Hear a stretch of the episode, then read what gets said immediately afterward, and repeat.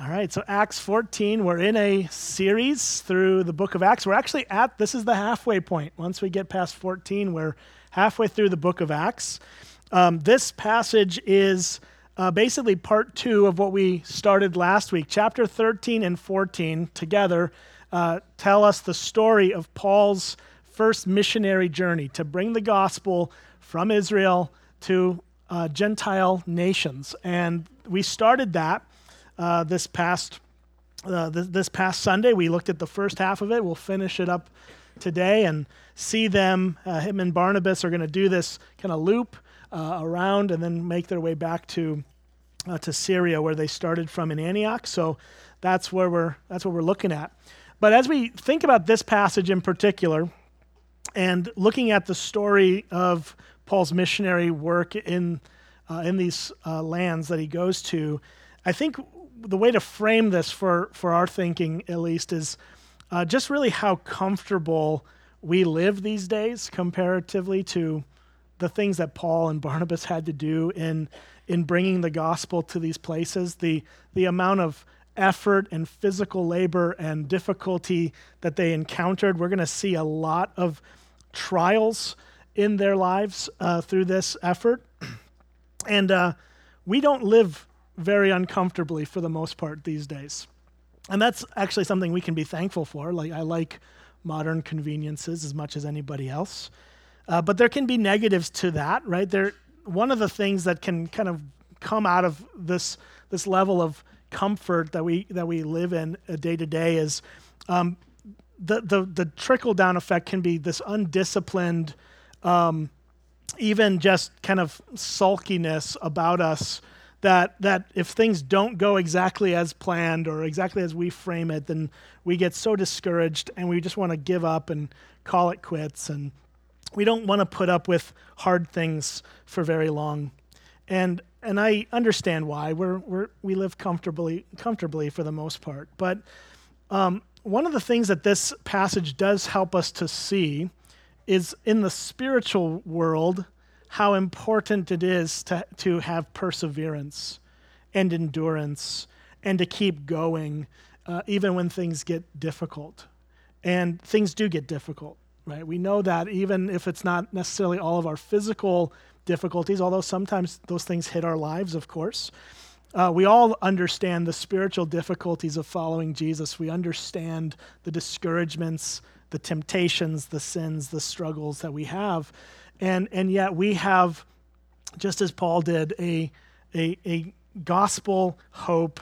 We have a hope in Jesus. We have a Holy Spirit who lives within us and helps us if we've trusted in Christ. And, and the things that we can see in Paul as a model, as an example, uh, should draw our hearts, I think, to that uh, perseverance that the Christian life calls for. So last week, uh, we looked at how uh, Paul and Barnabas display several characteristics on their mission that are vital for us as we continue to bring the gospel out to other people. Uh, we saw that they char- were characterized by courage. They were willing to say hard things, they were willing to do hard things. Um, they, those were those both took courage for them to do. We saw they had clarity in their message. They they tried to make the gospel understandable and relatable to the people that they're speaking to, and so that there's clarity around the message. And then they had confidence in Jesus that he would actually save people, that what they're doing is not for nothing, but it's actually being used by God to bring people to the faith. And so those are the things we saw in chapter 13. Today, we're going to carry on into the story and see how they persevere in those things. We're going to see all those things kind of continue to be there, uh, but we won't talk about each of them individually as much today. But really, just want to show you or, or help you see, as I've, as I've seen in this passage, the, the perseverance that these men have uh, to bring Christ to the, to the people. So let's, uh, let's just kind of recap where we la- uh, ended last week. they were in a city called Iconium, and they were pretty firmly rejected there by the Jewish leaders. Uh, the leaders of the synagogue had kind of stirred people up and were trying to uh, threaten them And eventually, Paul and Barnabas are like, okay, and they leave. And they shake the dust off their sandals and they just kind of go, all right, have it your way. We'll, we'll leave. You guys don't want us here. So they leave at the very end of chapter uh, 13. And, and yet they still saw people come to faith, even though many rejected them as well. And that's, that's the mixed bag that we're always going to see in the Christian message. So 14 picks it up. Um, I'm sorry, they went off to Iconium. They were actually in Antioch. Um, and then, so, so now they're at Iconium. Verse, four, uh, verse 1 of 14. Now at Iconium, they entered together into the Jewish synagogue and spoke in such a way that a great number of both Jews and Greeks believed. So here again, we're seeing the same strategy. We're seeing perseverance in the strategy that Paul and Barnabas are using to reach people. They, in chapter 13, the first place they get, went to at Cyprus, and then later on in Antioch of Pisidia, these cities that they travel to, the first place they go is the synagogue of the Jews these places where the Jewish people are. Why do they do that?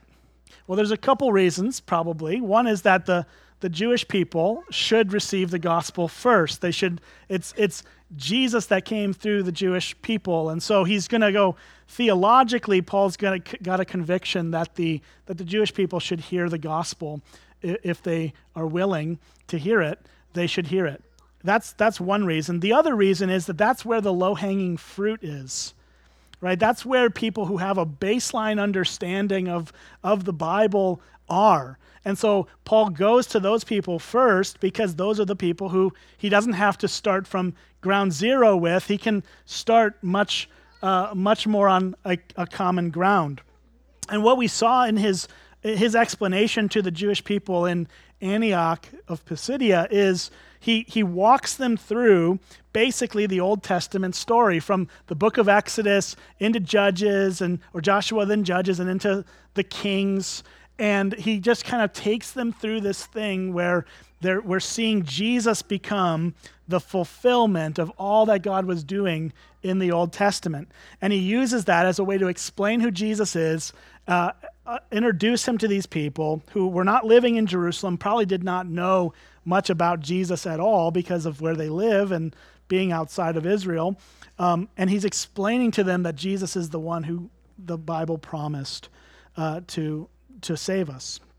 And so he, he starts at that common ground with them. Here, we're not getting any specifics on what he says to these people in Iconium. We're probably getting a similar speech. And so Luke doesn't see the need to record it for us. He probably uses a similar, uh, similar script. But what he does, as he speaks, he's speaking in such a way that a great number of Jews and Greeks believed. So again, we're seeing Paul use the clarity of his message to help people understand what's happening. And because he's speaking in such a way that's understandable, they are responding. Okay, verse 2. But the unbelieving Jews stirred up the Gentiles and poisoned their minds against the brothers. So now we're seeing, as we saw last week, we're seeing opposition. Right? There's, re- there's reception of Jesus, and then there's opposition to Jesus. There are people believing, and then there are people opposing. And what's interesting here is that the, the particular group of Jewish people in this synagogue who are hearing Paul's message and not believing in the gospel are actually actively working to poison the minds of the Gentiles in that same city. So this is this is really interesting because this is the first kind of example of what we would call anti-evangelism where they are doing the exact opposite of what Paul's trying to do. He's trying to convince people to believe in Jesus. They're trying to convince people to not believe in Jesus and and it's become this this battle. So you have a punch and you have a counter punch and all that's happening simultaneously. So, but let's look at the next verse because this is this is really great to see. It says, So they remained for a long time, speaking boldly for the Lord, who bore witness to the word of his grace, granting signs and wonders to be done by their hands. What I want to emphasize here is the perseverance we see. Right? This this missionary team, Paul and Barnabas, these two guys who are there to share the gospel, are being opposed. People don't like what they're saying, and yet, despite that, it says they remained a long time. They, unlike with Antioch of Pisidia, which they just came from, where they were just there for a very brief amount of time and then headed head out to go to Iconium. In Iconium, they actually stick it out for what Luke calls a long time. Now, a long time is a little ill defined, right? We don't know what that exactly means. Um, it probably doesn't mean years based off the timeline of what we know from, from the uh, book of Acts. Um, what it seems like is more like they stuck around for several months, though, which when you're on a particular journey, they had an itinerary. The plan was to go uh, to these various places and then come back. So the plan was never for Paul and Barnabas to find a place to live forever. They were going on a missionary journey. They were going through a region, bringing the gospel with them, and then they were going to come back home right? So the fact that they stay for several months is actually a long time based on the mission based off the plan. It's not that they're just going to, you know, find a place that they want to camp out and stay forever. So they stuck around for a significant amount of time in this particular city in the face of opposition. They didn't give up. And, and because they stuck it out, the Lord, it says, uh, witnessed to his grace through giving signs and wonders by their hands. The Lord was working in this. And I, I think this is something that's just important for us to see. I, I think it's really easy for us to look for instant uh, success or instant gratification or, or, or an immediate result from our labor. And when we don't see that, we're very quick to give up on it. And I think part of that is because of the world we live in, the, fa- the fast paced nature of our world uh, where we're just like almost rewriting our brains to to not be able to think very long about any one particular thing. We're always bouncing from one thing to the next. We we just live in that world right now. We live in a world of speed. And and that obviously has some benefits. It also has some uh, some problems. And I think the problem is as it relates to the Christian life is that the, the fruit of the gospel, the fruit of Jesus' message, doesn't actually happen overnight. Things take significant time. And in Christian life and in Christian ministry, we need to remember the long view. We need to have a like 10, 15, 50 perhaps year plan instead of just expecting things to happen in a, in a year or six months or less. And I think we need to, we need to remind ourselves of the, the very fact that nature, the world God made, teaches us these things. And we've got to, we've got to somehow pivot ourselves away from the technology of the things that we've made to the things that God has made in the world to learn wisdom. And we, we understand this intuitively that crops don't grow overnight, it takes a season for them to grow. It takes an oak tree 20 to 30 years to even start producing acorns. And then, of course, they, those trees last for long, long time beyond that. We know as parents, if we're parents, that our kids don't actually get sent out of our house in the first week of their life. That would be bad, right? We, we know that they don't leave in five years, they don't leave in 10 years. We can argue that maybe they don't leave soon enough, but they, they definitely don't leave before it's time. And these things should teach us wisdom in the way that God designs the world. In the same way, or a similar way, spiritual fruit is not an instant thing that happens. It is a lifelong process of God working in our lives to grow us in grace and in, in the fruit of the Spirit the Christian life takes perseverance. We have to, we have to remember that. Because if we don't, we become disillusioned and we'll be very quick to just go, ah, it's not working. and we'll, we'll approach Christianity in a pragmatic way and say, well, if it works, I'll do it. As long as it does, does what it's supposed to do for me, I'll, I'll stick with it. And when it stops being useful, then, I'll, then I'm going to dip out. That's not how it's meant to be. And Paul and Barnabas being willing to stick it out in Iconium despite difficulty for a season of time shows us the importance of perseverance. At the same time, as we're going to see, they don't stay in Iconium forever. That's not the place that they were like, well, we love it here. We're just going to, you know, set up shop and do our thing here and stay here forever. No, they do leave. They remain a, a long time by their standards of what a long time means for their tr- for their trip, but they do eventually move on. Look at verse 4 through 7 with me. Says, But the people of the city were divided. Some sided with the Jews, and some with the apostles.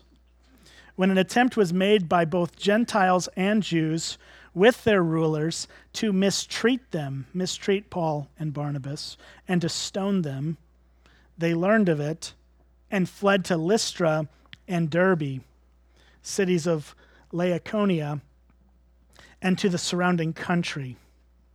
And there they continued to preach the gospel. So, so here we're seeing that they're actually embracing wisdom too. It's not just perseverance purely for the sake of perseverance. Perseverance doesn't mean we don't employ wisdom to our situation.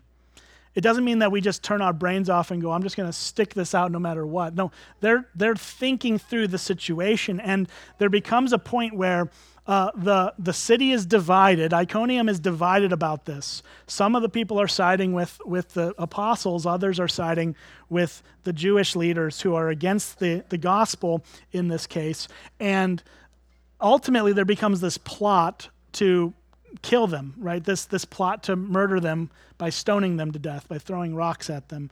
And they learn about it. It says in verse 6 they learn of this plan to mistreat them and to stone them, and they fled.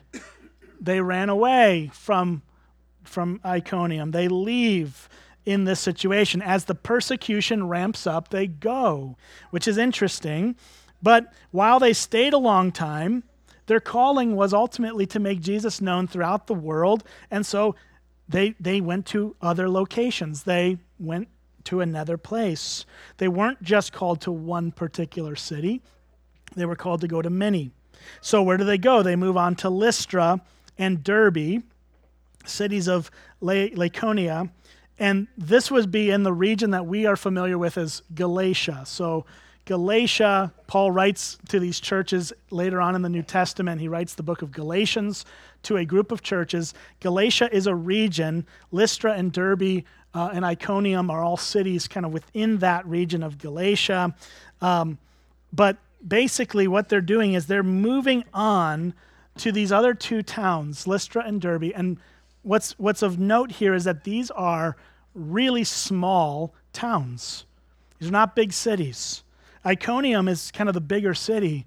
Lystra and Derbe, it says they went to Lystra, Derbe, and the surrounding country. So they went to the rural places. They went to small towns, little villages. Um, part of this is probably because that's the smart place to go when when persecution is ramping up. You want to go to a place that has fewer people who want to kill you right? And so that's part of it. I think there's just wisdom in that. But uh, these places were really unimportant places in the grand scheme of things. In fact we know very little outside of the bible about lystra and derbe because the romans who would have been overseeing them at this point in time didn't give any real significant thought to them, so there's not much written about them. There's some things that we have from history, but not much. And what I think is really amazing here is that as they go to these small towns, it says they continued to preach the gospel. They didn't run away to these cities just to hide away and wait till things cooled down. They continued to bring the gospel to these people too. And I think that's amazing because they didn't see these people in these small towns, these backwater areas, as less important than the big cities. They didn't see them as people who didn't deserve to hear the gospel. They continued to employ their same strategy even in the small country villages. And, and as, I've, as I've worked in uh, the church planting world and the you know church planting is when we establish new churches in different places one of the myths that that has been very popularized uh, in the in recent decades has been the missionary journeys of Paul show us that the way we reach the world is to reach the big cities and all we got to do is go to the big cities and big cities are where it's at so let's plant all of our churches in big cities and this section of scripture actually proves that that was not purely Paul's strategy. Paul goes to small towns. He goes to the countryside. He takes, just as Jesus did, he takes the message to all the people wherever he's encountering them. And I think we've got to get it out of our heads. And we don't, in this church, I don't think we have any ideas uh, most of us at least, that big city is better. I think most of us would argue it's not. And in fact, that's why we live here, probably. Um, and, and I think that that's obviously right. Okay, but that's why I'm here. Um, but I, I am not enamored by big cities, and I don't think most of us are. Maybe, maybe you are, and maybe you're an exception. But uh, Paul is obviously very okay with bringing the gospel to small towns and little places and that's, that should encourage us as people who live in more of a, well, a city that is smaller and frankly nobody seems to care about except the people who live here, right? And that's, this is an encouragement that Jesus does care about us. And he does care about all the places in the world that are lost. Okay, well, let's keep going. Verse 8 through 18 is going to tell us what happens as Paul and Barnabas go to Lystra. They go to Lystra and Derbe, but we don't read anything about Derbe aside from the fact that they go there. But Luke gives us some information about Lystra and what happens there. All right, now at Lystra, we're going to read down to verse 18. Now at Lystra, there was a man sitting who could not use his feet. He was crippled from birth and had never walked. He listened to Paul speaking and Paul, looking intently at him and seeing that he had faith to be made well, said in a loud voice, Stand upright on your feet. And he sprang up and began walking. And when the crowds saw what Paul had done, they lifted up their voices, saying in Lycaonian, The gods have come down to us in the likeness of men. Barnabas they called Zeus, and Paul Hermes, because he was the chief speaker. And the priests of the priest of Zeus, whose temple was at the entrance of the city, brought oxen and garlands to the gate and wanted to offer sacrifice with the crowds. And when the apostles Barnabas and Paul heard of it, they tore their garments and rushed out into the crowd, crying out, Men, why are you doing these things? We also are men of like nature with you, and we bring you good news that you should turn from these vain things to a living God, who made heaven, the heaven and the earth, the sea, and all that is in them. In past generations, he allowed all the nations to walk in their own ways, yet he did not leave himself without witness, for he did good by giving you rains from heaven and fruitful seasons, satisfying your hearts with food and gladness even with these words, they scarcely restrained the people from offering sacrifices to them. Now that gets really wild, right? Real quick. Um, this is what happens. Paul goes into Lystra. He does a miracle. He does a thing that the, these people had not seen before. He heals a man who had been crippled for his whole life. But Luke doesn't spend much time talking about the, the miracle itself. He really spends most of his time talking about the uh, the response to the miracle. And the response is crazy, right?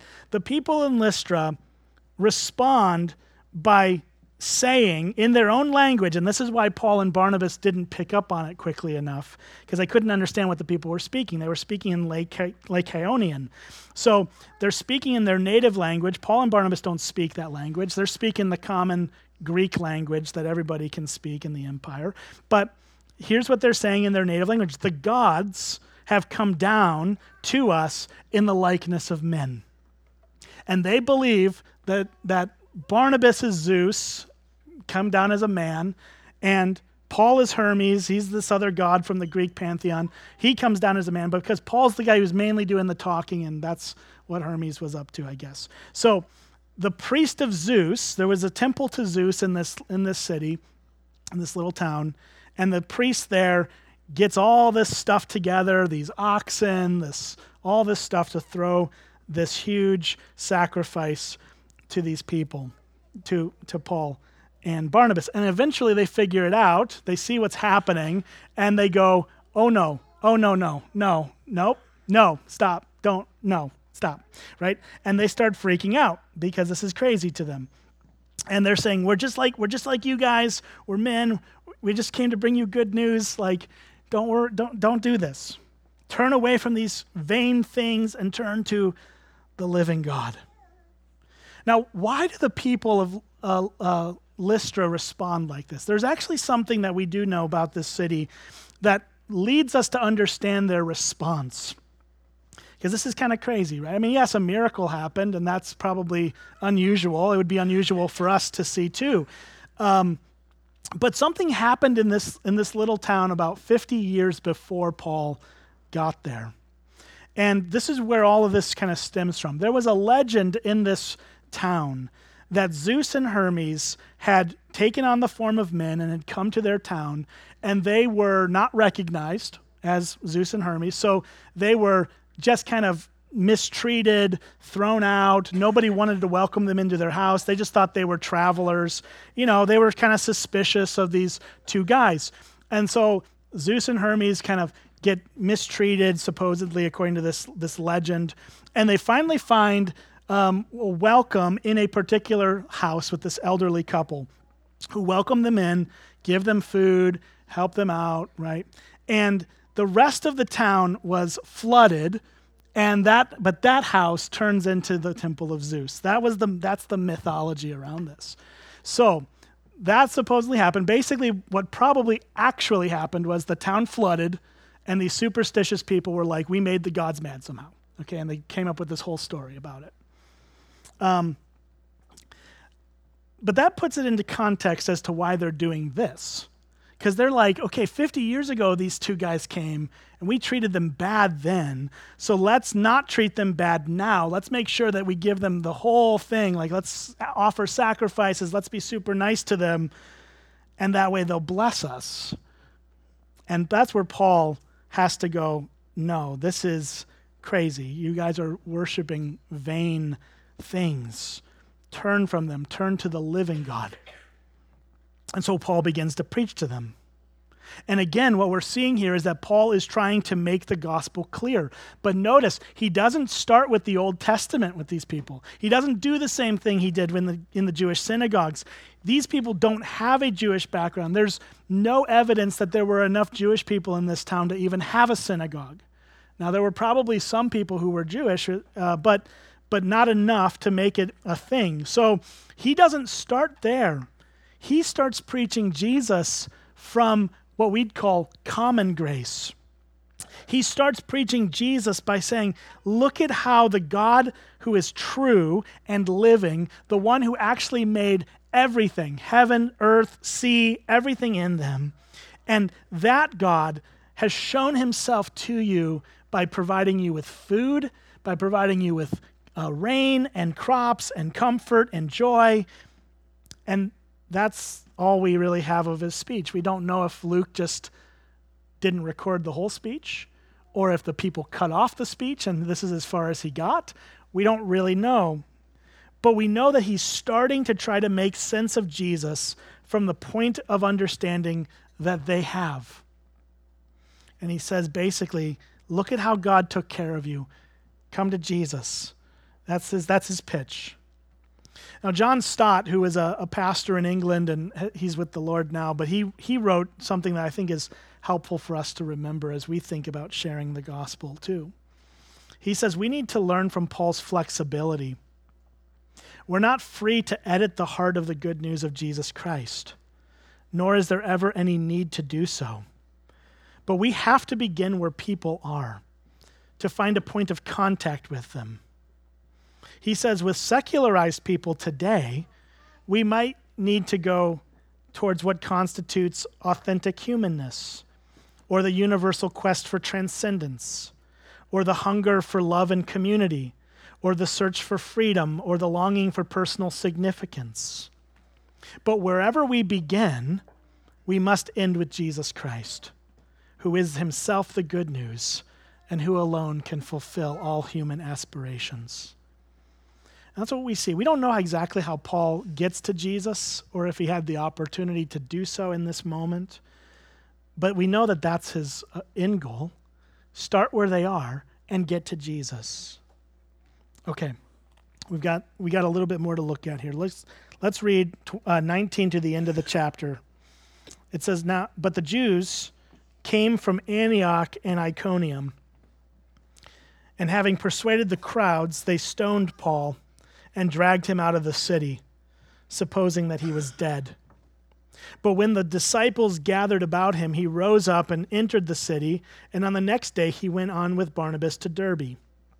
When, they'd made, when they had preached the gospel to that city, they had made and had made many disciples, they returned to Lystra and to Iconium and to Antioch strengthening the souls of the disciples, encouraging them to continue in the faith, and saying that through many tribulations we must enter the kingdom of God. And when they had appointed elders for them in every church, with prayer and fasting, they committed them to the Lord in whom they had believed. Then they passed through Pisidia and came to Pamphylia. And when they had spoken the word in Perga, they went down to Attalia, and there they sailed to Antioch where they had been commended to the grace of God for the work they had fulfilled.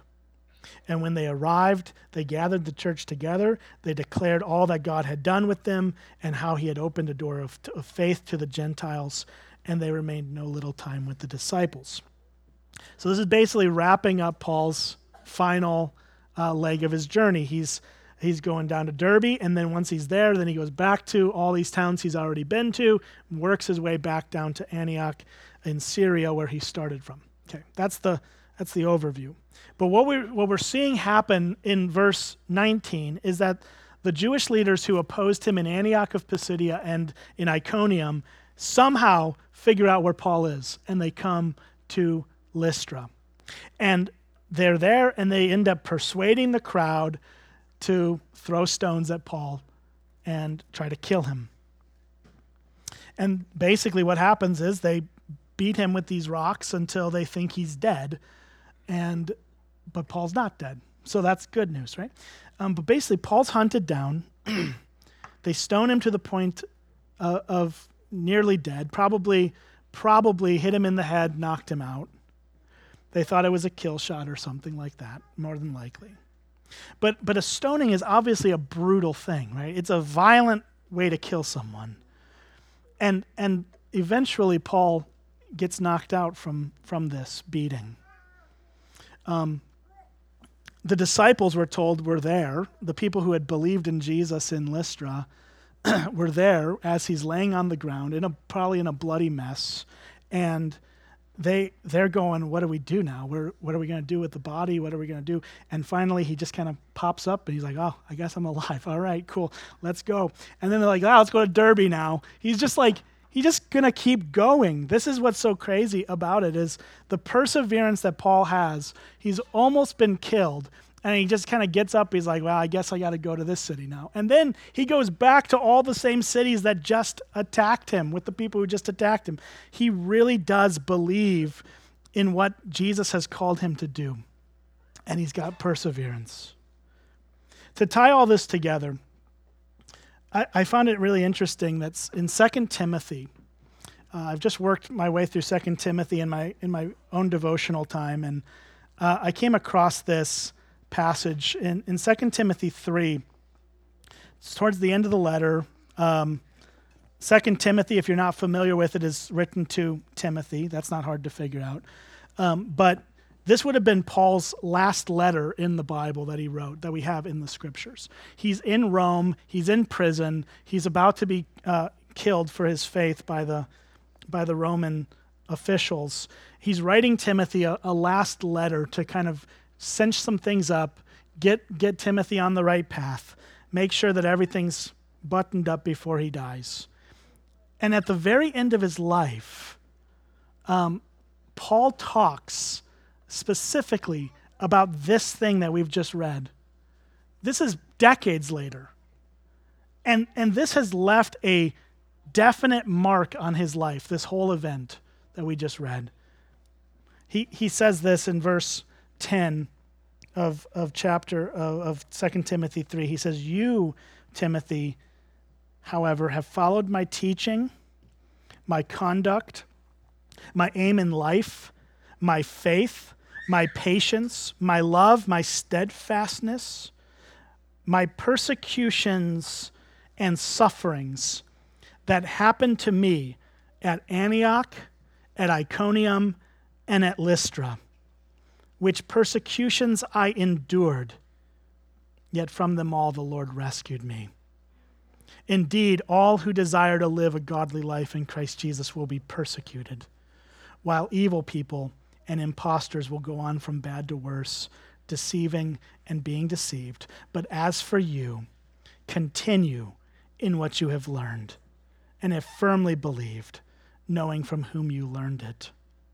And we can just stop there for a minute. But th- what's really interesting is that Paul is reflecting back on his life as he's preparing for his death and the inevitable death he's going to face in Rome. And yet, what he what he points back to are not all of the other things that he could have pointed to because he suffered a lot in a lot of places. He specifically goes back to these places Antioch, Iconium, and Lystra. And he talks about the persecutions he endured. Notice the words patience in verse 10, steadfastness, endure, continue. He is calling his his son in the faith, this man, this young man Timothy, he's saying, Listen, learn from how I lived, learn from the way in which I endured suffering. As, as Paul followed Jesus, as Jesus endures suffering, Paul endures suffering, Timothy's called to endure suffering, we're called to endure suffering. Keep going, persevere, keep looking to Jesus. Now, how do we do that? Thankfully, Paul doesn't leave us to wonder. He specifically tells Timothy how to keep going, to continue. Continue in what you have learned and have firmly believed, knowing from whom you learned it, and how from childhood you have been acquainted with the sacred writings, which are able to make you wise for salvation through faith in Christ Jesus. Then he says this famous verse all scripture is breathed out by God and profitable for teaching, for reproof, for correction, and for training in righteousness, that the man of God may be equipped, complete for every good work. Paul says this if you're going to endure, you've got to continue to go back to the scriptures. This is the only way we can endure. He points specifically to the importance of the Bible to give us the perseverance we need. Because if we're not going to the source of God's word to, to hear what we need to hear, to have the strength to continue on, we are going to be lost in our own heads, in our own brains, and in whatever else is set out there. And we are going to inevitably give up. There is no Christian who can stick with it in the resources that they possess. We have to go to the resource God gives us in His Word, and we've got to go back there again and again.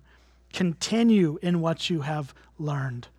So, yeah, you've learned it, you may know it, but there's no point in which we stop continuing in it.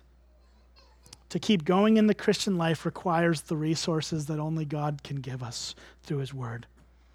And I really do believe that one of the primary reasons that I get discouraged and that probably you get discouraged is because we're not spending the time needed to drink deeply from the waters of God's Word we're not going there for our daily bread. We're spending so much of our time, and I'm speaking to myself, spending so much time in stupid, frivolous things instead of spending time where there is actually life and joy and comfort and peace and good news. And I think we need to be reminded of that, that as, as Paul tells Timothy, and by extension tells us, if we're going to continue in the Christian life, there's only one source that we go to to, to receive it and believe, and that's the Bible that, that God has given us to show us Jesus. All right. Well, let me, sit, let me pray for us.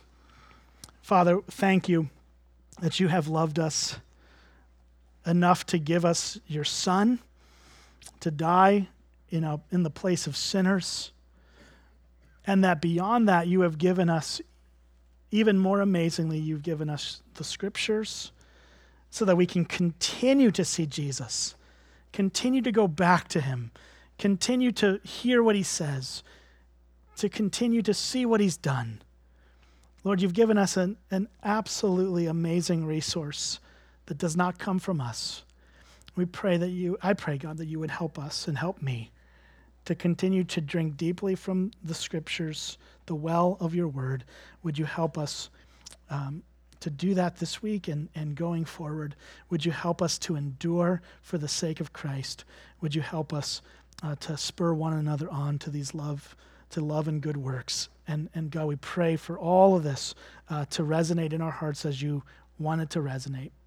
And uh, ask for that in Jesus' name. Amen.